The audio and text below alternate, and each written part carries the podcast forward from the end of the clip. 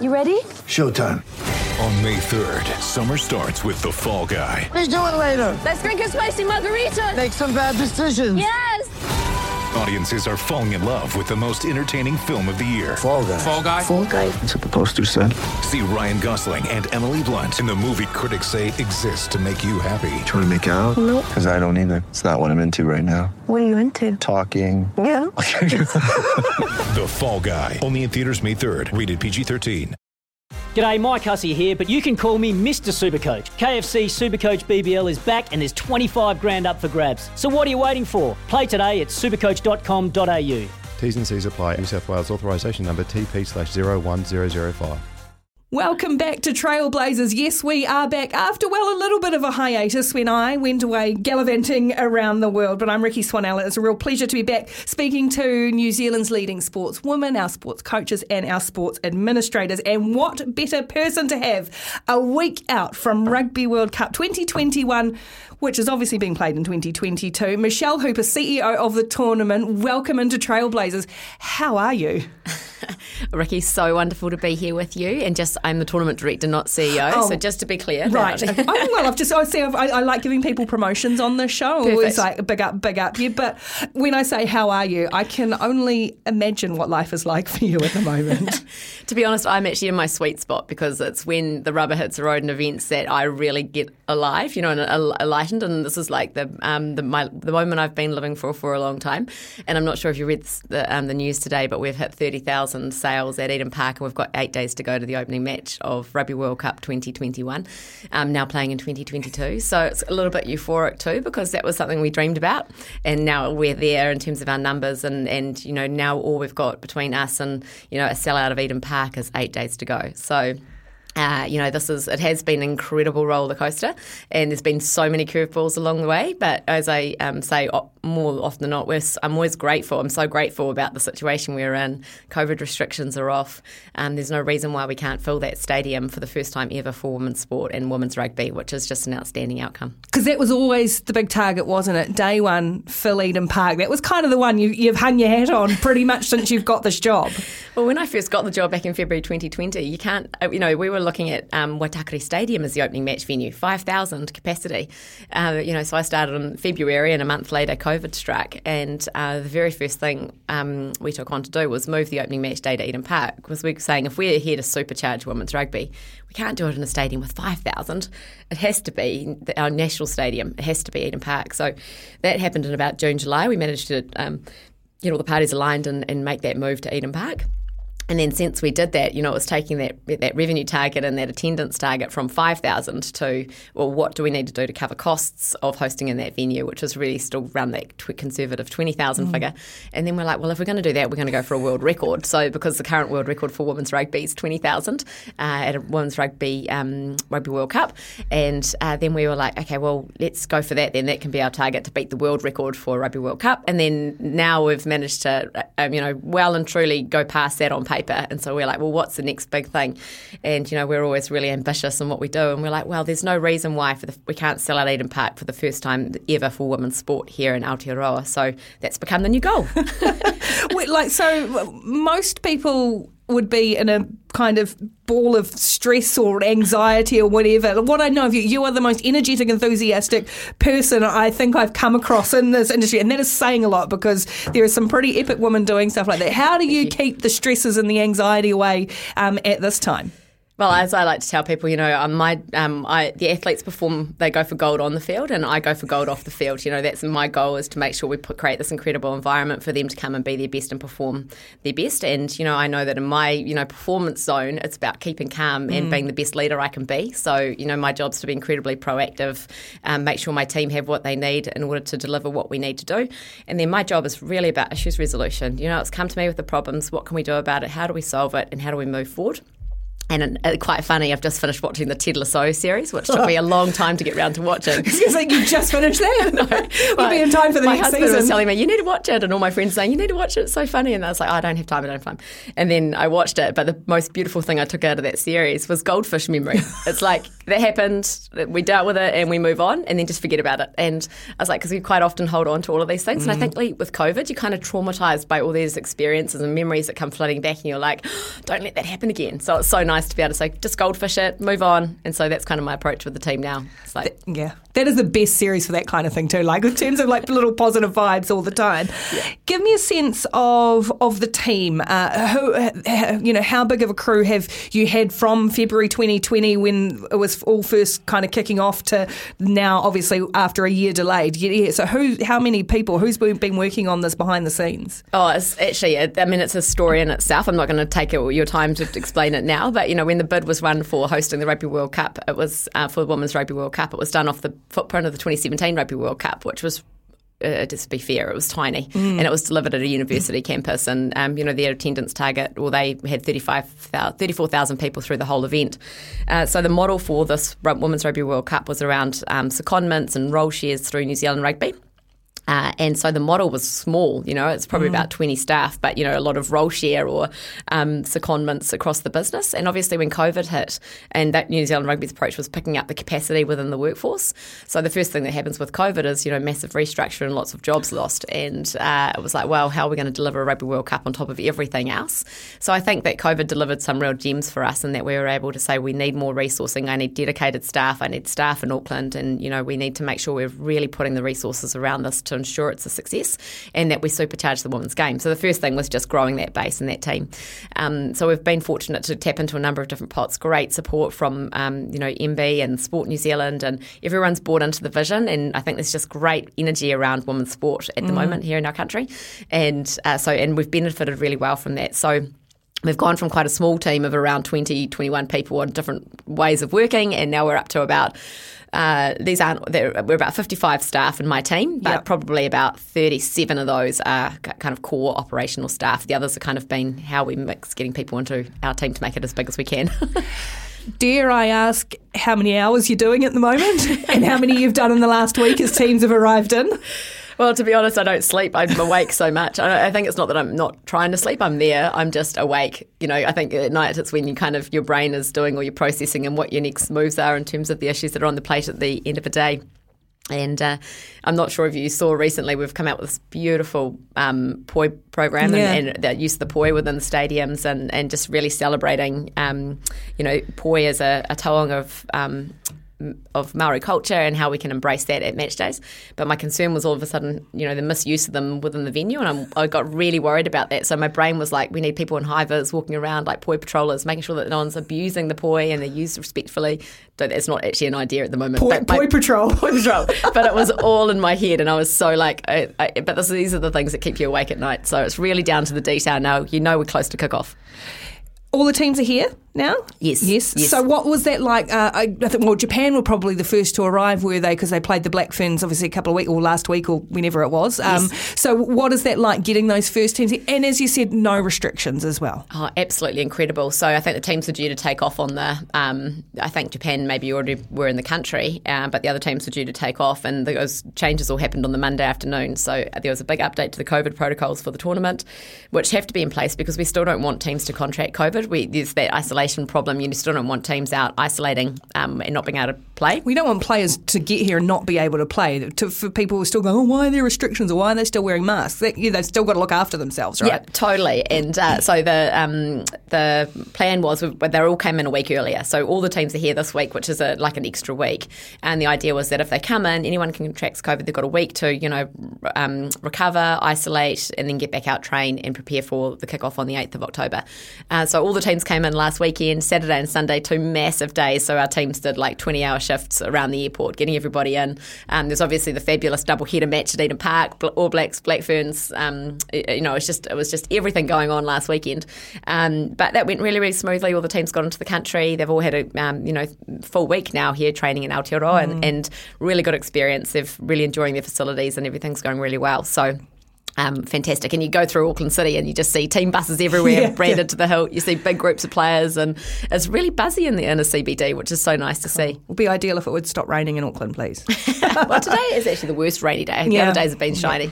Uh, the other people that have all arrived too are the world rugby teams that come in and, and support the tournament and because it's you know working to their spec. So what is it like? I guess welcoming um, them in and, and fr- from largely from Ireland, but from across Europe and the, and the UK and, and all of that to come in here as well.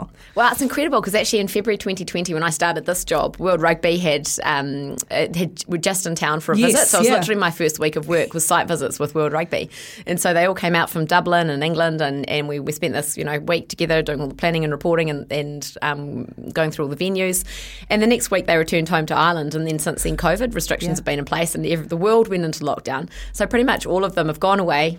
You know, we've all done our various lockdowns in our different countries, and gradually coming out, but not necessarily all being back in offices. And then you know, next minute they're back here in New Zealand, and we're doing it again, and we're all in one office in the main operations centre at Sky City, and um, it's just really fantastic. You know, we've been doing everything on Zooms forever, you know, and we deal with Dublin and, and New Zealand, so we're on night calls most nights of the week, um, planning, and, and so it's so lovely to be in the own time zone, and quite a treat actually not to be on night calls every night of the week, you know, which is the normal standard for everybody in our team.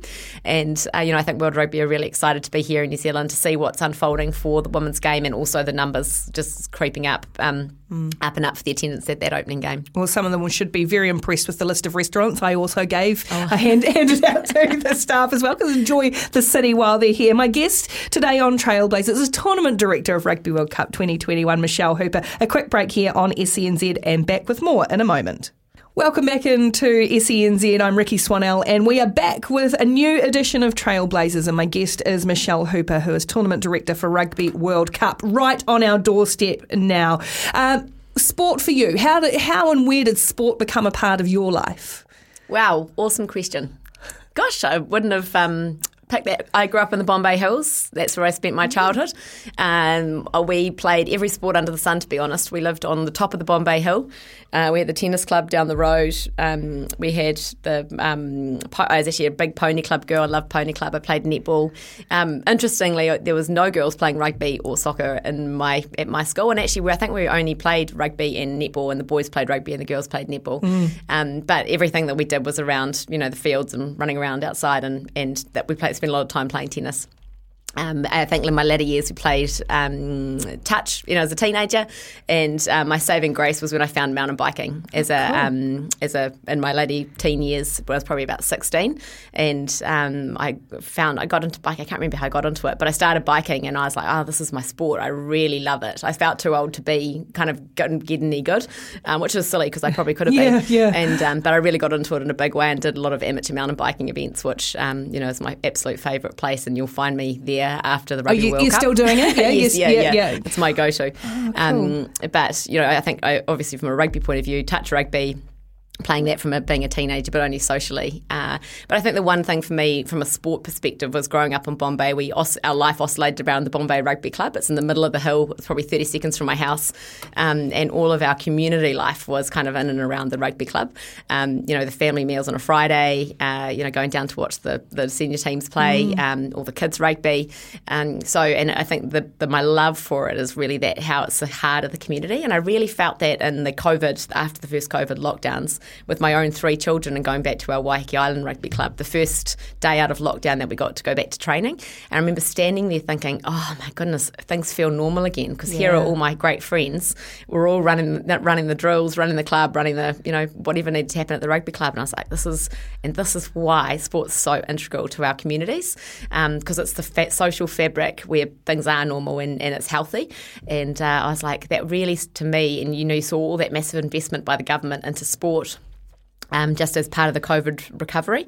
And I thought couldn't have been spent better because actually it is sports and communities that really help keep people together and thrive. And when, you know, with mental health issues and those sorts of things, the benefit of sport being active but being connected um, and the people that care about you, the best people are in sport. So um, I think that's probably my kind of longer love of it. Yeah, it's funny, isn't it? Because I guess for people like us, we're in sport every day and we do and we love it and we see the huge benefits it have. And yes, we see it at the high performance end too, which has its great moments, has its ups and downs. But I guess for non sport people, it's sometimes hard to impress why it is important that it gets investment and, and, and all of those kind of things. Yeah, absolutely. Yeah. And I, actually, one of the, I guess, moments for me, I started and I volunteered at Team New Zealand when I was 19 and um, for the first six months, and then they offered me a full time job. But I think that was my first intro into professional sport. Um, and one of the things that I learnt the most about that, because I think the Team New Zealand environment is really unique in that you've got athletes, you've got designers, you've got shore crew, you've got, you know, admin staff, yeah. everybody all in there, but you all had this one common goal. So you're really united by, in that case, it was, you know, make the boat, boat go faster. Uh, and, you know, I saw how hard everybody worked and, you know, I was working hard, but I wanted to do my bit for making the boat go faster. And I was able to, I guess, correlate what I was doing to how that made an impact to the rest of the team. Um, and that was, um, at that time, kind of being able to see those high performance athletes and their focus. You know, I remember that word focus, focus, focus was always the thing that came out from Team New Zealand for me. It was like, well, if you want to do something well, you've just got to zone in to absolute the minuscule detail to make sure you get it right so there's no stuff ups. Um, and you know, I think that that experience at Team New Zealand wasn't just it was how you could perform off the field to support people on the field to yeah. be the best together. So um, that was a really unique experience. Yeah, is that where it started? Where you thought oh, I could have a career in sport here? Was that the aim, or was it just a bit of a whim, or did you go at nineteen? Uh, this is the trajectory, but like you know, maybe not of the athletic prowess to, to cut it right at the top of the actual playing side. Yeah, I, I think it started at sixteen because I went to the and I've said this quite a bit to people, but you know, in interviews, but the Team New Zealand welcome home parade and oh, yes, being there as a schoolgirl, the red yeah, right. yeah, my socks up to my knees, and I'd, I'd always wanted to be a vet because I loved animals, always rode a horse, and uh, but I had this moment when my horse was injured and I knew I couldn't fix it because it was so horrific, I couldn't even look at it, and I was like, I can't be a vet. All my life, I thought yeah. I would be. So I thought I have to find something else. And Team New Zealand went on to win the America's Cup and then the Welcome Home Parade. And we're standing there and I was like, I want to be part of this. The energy, this feeling like came over me. I was like, these moments for New Zealand, bringing these events here, like, um, you know, capturing the hearts and minds of Kiwis and that we can do stuff so well on the world stage. And so that was the moment that I was like, that's my, and I just pretty much, it was a sliding doors moment. And then I was like, I want to volunteer for Team New Zealand. I want to go and do that. And so I was 16.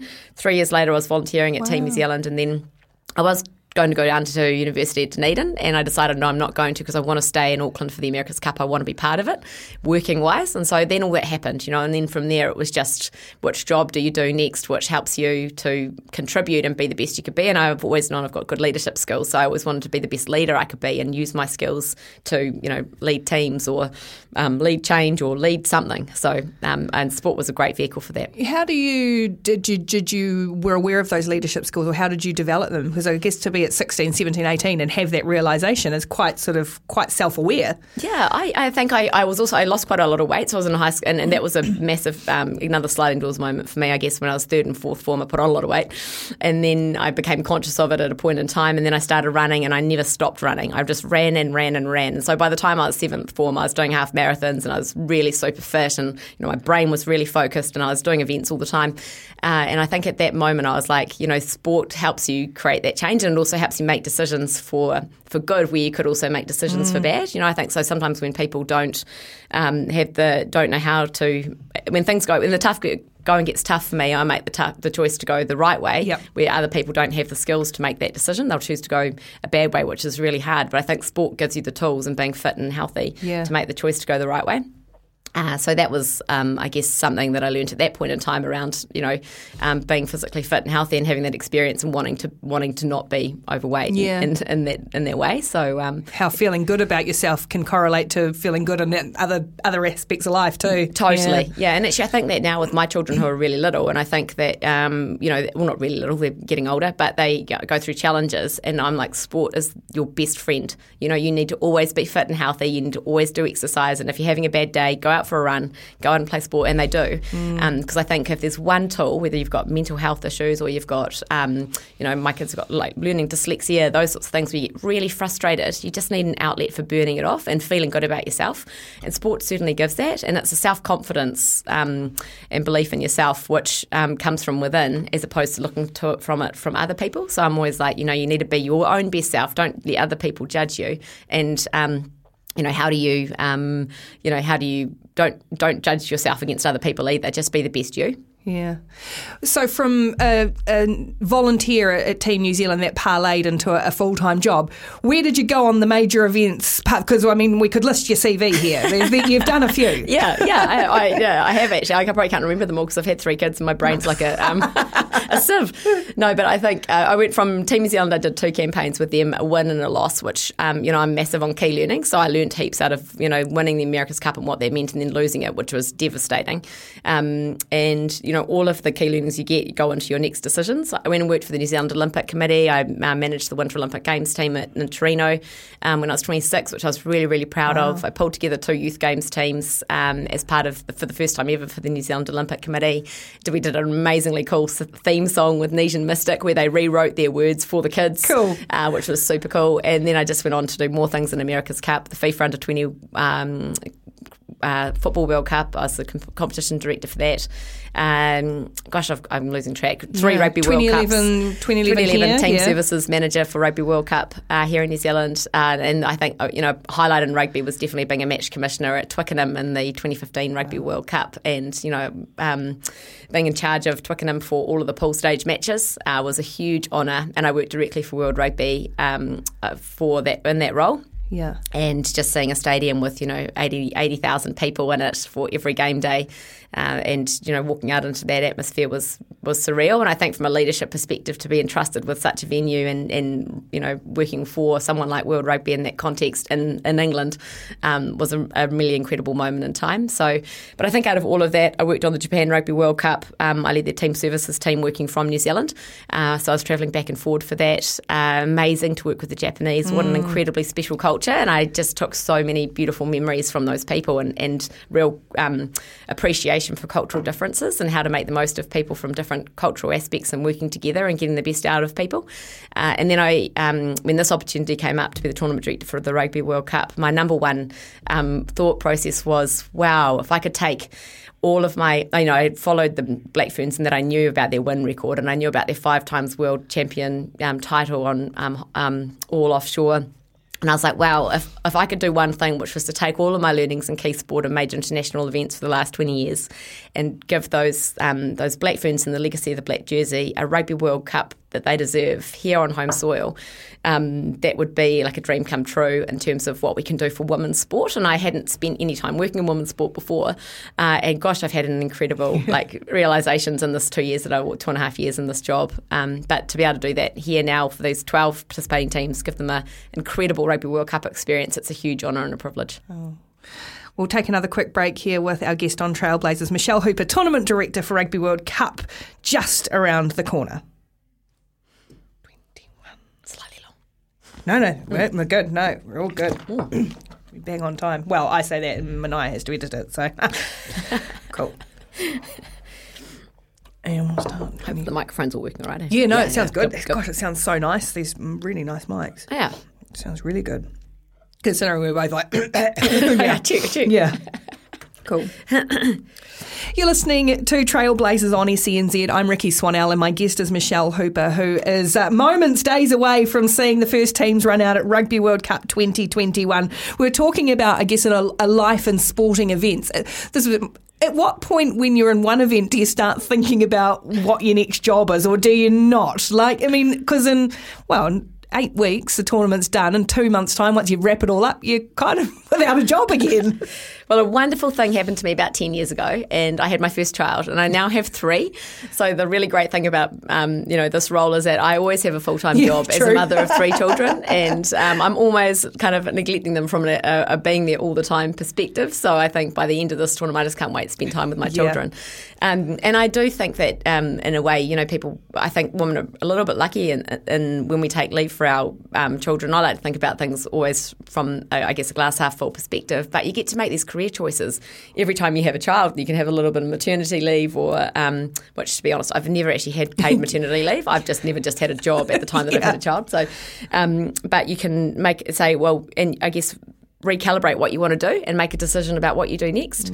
Uh, so I think you know men don't always get that opportunity or haven't in the in the same way. So I think that's one advantage of being a female Yeah. and having kids. Um, and I'm like to be really, really selective. So, you know, I, I just take on what I want to do. And I'm fortunate to have a husband that, you know, has a good job too. So he, he can work and we can work it all out. So, um, but I like to do really, really meaningful things that I that I connect with and, um, you know, that I have two feet in, in, in doing really, really well. So I think I've been pretty fortunate with the roles that I have had. Yeah, because it's, it's quite an appealing lifestyle, isn't it? Because you're effectively, a, you know, a, a gun for hire almost, and and as you say, being able to pick and choose those those ones that you want. What is it? What is the appeal of um, working? I guess the event circuit, for want of a better way of putting it. Oh, my absolute love of the chase is just the vision and then bringing it to life. Like, and I love the word gunfire. That's awesome. yeah. But I think for me, it's really about these visions, you know, and, and that you all work so hard together to deliver something. And and in all of the events I've ever done, it's almost just not just just about that moment in time. It's also about the future benefit. Like I remember the 2011 Rugby World Cup, talking to big stakeholder groups and saying to them, look, the legacy that we can leave from New Zealand by proving we can do this um, is outstanding. And so don't just think about it as now, but also think about what you're doing for future future events. And it certainly has held up. You know that um, you know New Zealand has an amazing event infrastructure because people know how to stand it up really quickly, and we all work together so well. Um, so I think that. Uh, yeah, I, I, just really like the, um, you know, what is the vision, and then how do I just bring the team together to make that happen? And I one thing I can't stand, I despise is negative energy. I'm really about positive energy. I think that everything's just an issue to be resolved. So let's work it out and get on with it. And I think you get I get stuck down in these niggly details. And I know you have to go through the motions with that stuff, but for me, it's always like, well, how do you get people back up quickly? You know, how do you keep the you know the gold the goldfish moment? Like, yeah. okay, that happened. We've learned from it, and let's move on. Um, that's really important for me, and I think especially with what we've had to do with the women's um, with women's rugby, because as I said, we often have this. I call it like a machine where all the cogs are sitting outside of the machine, and you've got to work out which way how you put them together um, before you can even get them turning in the same direction. Because before I started this job, there was no paid. No, there'd never been any paid women's rugby games in New Zealand. No. Uh, and so that's standalone. So the first paid women's rugby game happened at the end of 2020 in November out at Waitakere, and it was a, a test event for Yep. Rugby World Cup. Uh, that was the first. There's been five since. So, um, you know, when you're trying to work out what's the audience for women's rugby and how we're going to fill the stadiums, you have to say, well, how do we put all the pieces together? And then how do we turn the, the dials all together? And then how do you maintain momentum? So then this machine's actually working and then, you know, putting out massive output, um, which I can see by 30,000 people today, you know, in eight days to go. It's working. The machine's going awesome. Yeah, yeah. Well, I bought my four, bought my, my four tickets. Yeah. Although I think I'm otherwise engaged on match day with actually calling the matches, but well, someone can have my tickets. um, you, you talked about um, New Zealand as a as a major events host, and we often, I, oh, look, I remember 2011 World Cup so fondly. I thought that was when we really, as a as a country, we, we kind of nailed it. Like it was awesome. Where do we go, and, and what have you learned about what we can do, and I guess the scale that we can get to, given the size of our country? Oh, I, in New Zealand, anything's possible because it's actually about our people, and Mm. we have the best mindset ever. Kiwis are just awesome, and I mean, sometimes I have to slow my team down because we act on stuff too quickly. but our instinct is just that's a problem. We're going to do this, this, and this, and it's solved and it's gone away. Uh, and it, sometimes people just can't keep up with us because we just are problem solvers by by our thing, and we're also when we we're something that we all believe in, we all get behind it and drive it, which is just the best quality. Um, so you know, I think that whatever New Zealand takes on, but I would love to see us like, and I, I meant this in something I was speaking at the other day, but the, you know, we can also be hampered by that conservative view Yes. and, and tall poppy syndrome and kind of what's been done before. I think we need to look at everything with new eyes, be interested and curious about um, the things that are around us and how we can look at um, the changes that are happening globally and what we can do to be part of that change and influence. Because for me, we're such a small country, we can make the biggest impact on the world really easily um, if we work together and you know really hone in on our strengths. And that can be from like financial from you know from tech sector from um, climate change. You know there's no reason why we can't be the world leader because we just turn things around really quickly. We're the ultimate prototyping nation. Yeah, you yeah. know so I'd love to see in the future like that we work together and to use what we do in major events which is turn things around on a dime um, and and influence change for good globally because I guess you'd have to keep evolving your own thinking, right, and trying to do things differently, like the po- like the poi, and and, and infusing um, the culture into this one, and, and constantly having to evolve to the next thing and the next trend and what's happening globally as well. Yeah. And actually, that's a really good point because for this Rugby World Cup, it's triple header match days, long Yeah. days, but we've like put a whole entertainment program around them. We've got, um, you know, and we've our performances with the headline artists uh, in stages which are fixed in in the seating area. It's not on the field of play. Um, and we've asked World Rugby, we've gone to them with all those ideas and said, "Will you sign all this off and let us do it?" So we're taking them on this journey of piloting stuff with New Zealand, but because you've got that really strong trust and confidence Yeah. between the two organisations, New Zealand Rugby and World Rugby, um, they're they're prepared to give us a shot, you know, at trialing these things. So there's there's a lot in that, and I think that's the other part of being New Zealanders is maintaining trust and confidence with international people offshore. Um, and if we do that really well, then we will be able to prototype things and, and bring things to the world which potentially other countries can't do because they just do not think it as quickly and as reactively and proactively as New Zealanders do. And and you mentioned before about working together and how well there's a real network of pretty incredible women working largely behind the scenes in sport. But we've had Andrea Nelson on the show, Katie Sadleir, Kieran Smith. We get all the big hitters here on Trailblazers. How important though is that work and that network, um, and, and even the names we might not necessarily know publicly?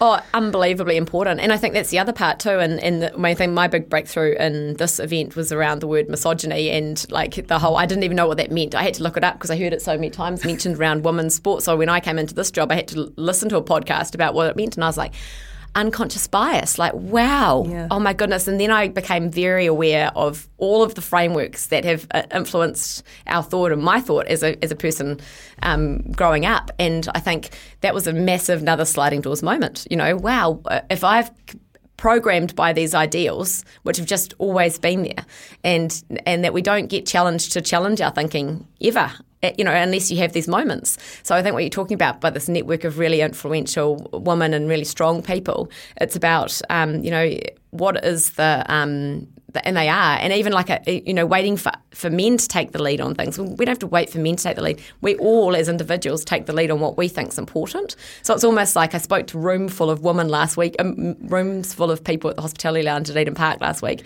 full of people there to watch the rugby, and it's often men with their partners. Yes. And I was talking about this moment in time to sell out Eden Park for women's sport, and the cheers were coming from the partners. And I was like, how many of those partners are going away to buy the tickets? Yeah. I, I, I would challenge possibly not many. Probably they wait for the guys to buy the tickets, but that's challenging this, this the the um, programming is like you can buy the tickets if you believe in it you go and do it Yeah, because do, we still have a bit of a, um, a? There's still a lot of good talk around, but maybe not people necessarily putting their money where their mouth is and buying tickets or buying a magazine with Portia Woodman on the cover or buying a book with Ruby Tui and all of those kind of things. Yeah, well, I, I think so, and Yeah. I think it's like it's people. It's like people need permission, or they need to be Yes. shown shown the way, and it's like how do we fast track that process so that people don't feel like they need permission, or that they feel like they've got the um uh, the the what they need just to make that call and decision themselves. But so much of that is inherently ingrained in us that we don't even know. It's just programmed into us. So when we talk about you know changing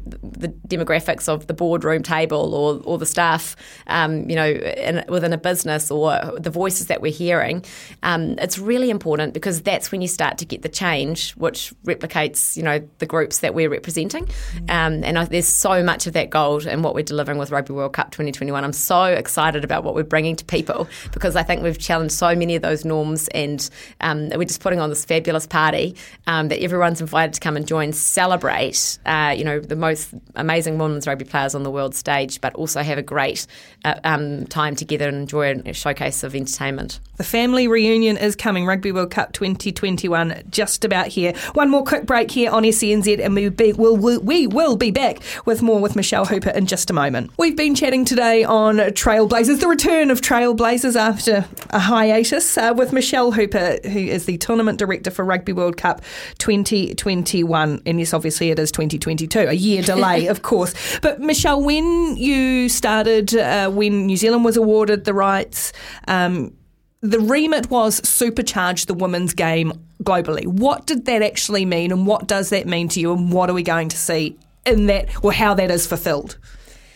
Well, Rikki, this is actually in in um, credit to the name of your show, Trailblazers. Um, you know this. The, we, I can't I can't take the credit, but we'll roll with it. well, women's rugby in this country, we are standing on the shoulder of giants. You know, we have uh, since you know, the Rugby World Cup uh, officially, which has now been recognised officially, it was 1991 the first Women's Rugby World Cup, 1994. Both of those World Cups hadn't been recognised, and they're now engraved on the trophy in the last month that's happened. Um, so it's been around for a long time, but the, the women's rugby itself has been completely amateur and, and it's often been paid for by the women directly themselves. So that has changed in the later iterations of the event. Um, but when you see what we are doing here, when you think in 2017 it was delivered at a university campus, and here in 2022 we're at Eden Park, the, you know, arguably the greatest rugby stadium in the entire world. We'll we can it. say that because we're Kiwis. Yeah, um, totally. And then, you know, Northland Event Centre in Whangarei, many international test matches, Waitakere Stadium, which is the model that World Rugby want, the 5,000 seat stadium. Um, you know, we are doing everything to supercharge the women's game. And what we want to do is just you know, we want people to pay to come because, you know, paid attendance at women's sport also is, is a new thing. Um, and we, then we also want to show, because what happens with women's sport is because it's not in prime time slots, people don't watch it. It's not that they don't want to because there's massive demand, there's just a lack of supply. So once we show that there's an appetite for it, and I guarantee the people at Eden Park that come and watch those games on the 8th of October are going to see a spectacle of rugby that they didn't know about if they haven't already tuned in to watch rugby. And they're going to fall in love with the product, which is women's rugby, because I know when I watch it, I'm like so drawn to every game Yeah. and the results. So, um, you know, it's it's about that change of mindset, but getting people in the door. So, 8th of October is about getting people in the door. Come and look at women's rugby, and then it will sell itself because it's so compelling. Most gorgeous, dynamic players. You know, high energy, just physicality. Um, you know, it's just there's so much great things to watch. But not only that, there's, you know, because it's a triple header match days or double header match days, we've got a whole festival entertainment program, Maori and um, Pasifika culture wrapped around every game day, and we've got headline artists. So today we've just gone out and announced Lady Six at Oh, uh, cool. Northland Event Centre at Whangarei on the 9th of October, and we've got obviously Rita Ora opening at the um, opening match day. We've got Shape- Shapeshifter for the semi-finals, and we've got Benee for the finals. So a loaded um, program of you know great entertainers as well as the biggest spectacle of women's rugby in the world. Rita Ora, how did that happen? well, I mean, obviously we know we know her partner. I don't think they've even married. Is Taika Waititi, and he has a very close connection with someone on the New Zealand Rugby Board. Um, but how on earth do you get Rita Ora over the line? Come and sing in our rugby tournament. Uh, look, it was a lot of a lot of uh, moving and shaking going on to secure that. I think we've been looking for a long time for a headline artist, and we'd gone out to very many people, so people don't just think it's just not one. Um, but th- I think the stars aligned with Rita, and there's obviously the personal connection. That She has a massive passion for women's women's movement and and you know advancing the rights of females, and um, and she just loves New Zealand clearly with her relationship with Taika Waititi. So she was really on board when she got the opportunity. Um, and you know, I had so lucky a few weeks ago, I had the chance to meet her for lunch, and wow, I was just blown away. Her, you know, she's young, but she's got this incredible. She's a great leader in her own right. And when you understand the machine behind an artist in terms of all of the people that you deal with, the shows that they have to put on, it's incredible business. You know, big Yeah, show business yeah. like headline artists. Um, so I think we're incredibly lucky to get her, but it is a little bit of Kiwi um, Kiwi magic that happened to make sure that it did happen. It's a long way to come to New Zealand for a one-off show, so um, it's, you know we're very lucky to have such a superstar. I always say to people about New Zealand is if you don't know, like you talk globally about six degrees of separation, for New Zealand it's about two. so you'll always find somebody that knows somebody, someone's cousin. No jokes. We did talk about that being the marketing campaign for a while, but it's landed on family reunion. That's funny. Um, again, and this I know this wasn't your decision. This was made during the bid time to only have games in Auckland and, and Northland, and I know that is seems to now people have suddenly realised, and it's causing consternation. Can I guess you explain the the thinking behind it and what it does mean for others in other parts of the country? Yeah, absolutely. I, and you know, there's the question I get asked the most by the media Yeah. too. And uh, you know, I wasn't involved with the bid stage, so I always put that out there clearly. But I think uh, what I can say is that you know, the bid stage. It was a very different model back then to what it is even now. Uh, The wonderful thing is, women's sports riding this massive wave, and it's on a massive growth um, trajectory. Mm. You know, they just had 93,000 uh, for that um, football match in, in Europe, which was the Oh, biggest sellout for that venue ever um, for the Lionesses' victory, uh, which was incredible. You know, rugby, we're on our own journey. We've got different targets to meet, but this is the, the popularity of women's sport is picking up, which is exactly what we want to see. Um, so, you know, plus we were delayed by 13 months. So I I think the, the model back then was how do we take what we've got in terms of money and um, invest it to, to supercharge as best we can, um, which also involved like not having overly complicated logistics like flights and, and everything else. In retrospect, I think, you know, taking it to the South Island or, or other venues more would be great. But there was moments for me as a tournament director when I, with all the different COVID restrictions Oh in every single city, which cricket went through, I was like, wow, thank goodness we've only got a small footprint. Yeah. But I think in future events, definitely the model of taking it around the country more would absolutely be the way to go. And, and let's hope that we do an outstanding job with delivering this Women's Rugby World Cup and it comes back here again and we can take it the length and breadth of the country. Um, but I would just say don't get burnt by the fact it's not on the South Island. The tickets are incredibly reasonable. We want you all to fly up, um, you know, come up for holidays, stay with family. Don't miss it because it's not in your neck of the woods. If you can get here, please do because it's going to be a, um, a moment in time you don't want to miss. Yeah, the the the Lionesses and the Euro comparison is coming a lot, and I, I was in the UK through all of that and saw it, uh, how incredible it was. I don't feel like it's quite the right comparison though, because No. football is a whole different scale, and it's really hard to try and impress that upon people. Is that fair? I totally Yeah. agree. No, no, and that's why I often say, you know, rugby's on its own journey because it's a different beast, and the numbers are uh, globally numbers are completely not comparable Yeah. in terms of football following to rugby following. Um, but one thing I love to say is that rugby is our national sport. You know, it is the sport that everybody gets behind. It's uh, you know, it um, decides the um, the feeling of the nation. Uh, and the lovely thing is we've got such stars of the game in the women's game, and uh, they set a different energy. You know, so it's like just being out, come out and celebrate them. And I hope we can sweep the country um, with with black for um, the Black Ferns as they go on to hopefully try and defend a sixth Rugby World Cup title here on home soil, the first time ever in front of family and friends, um, where we can you know honour and recognise the legacy that they've left for this country and that they go on to defend every time they play their games. How amazing have they been? Like I see through the, the social media and the, all the stuff that like they are taking so much on in terms of promoting this tournament, as well as obviously trying to win it. Yeah, yeah, I know, and I think it's, it's interesting because I think that, and as I've heard from them before too, it, it actually gives them energy. Yeah. and I believe that as well. You know, when you it, it, taking it in and then making it special, but it gives them energy to put out, um, which is which is really special. So, but we won't. We hope they don't put out too much. Mm. Yeah, yeah, yeah. what keeps you up at night?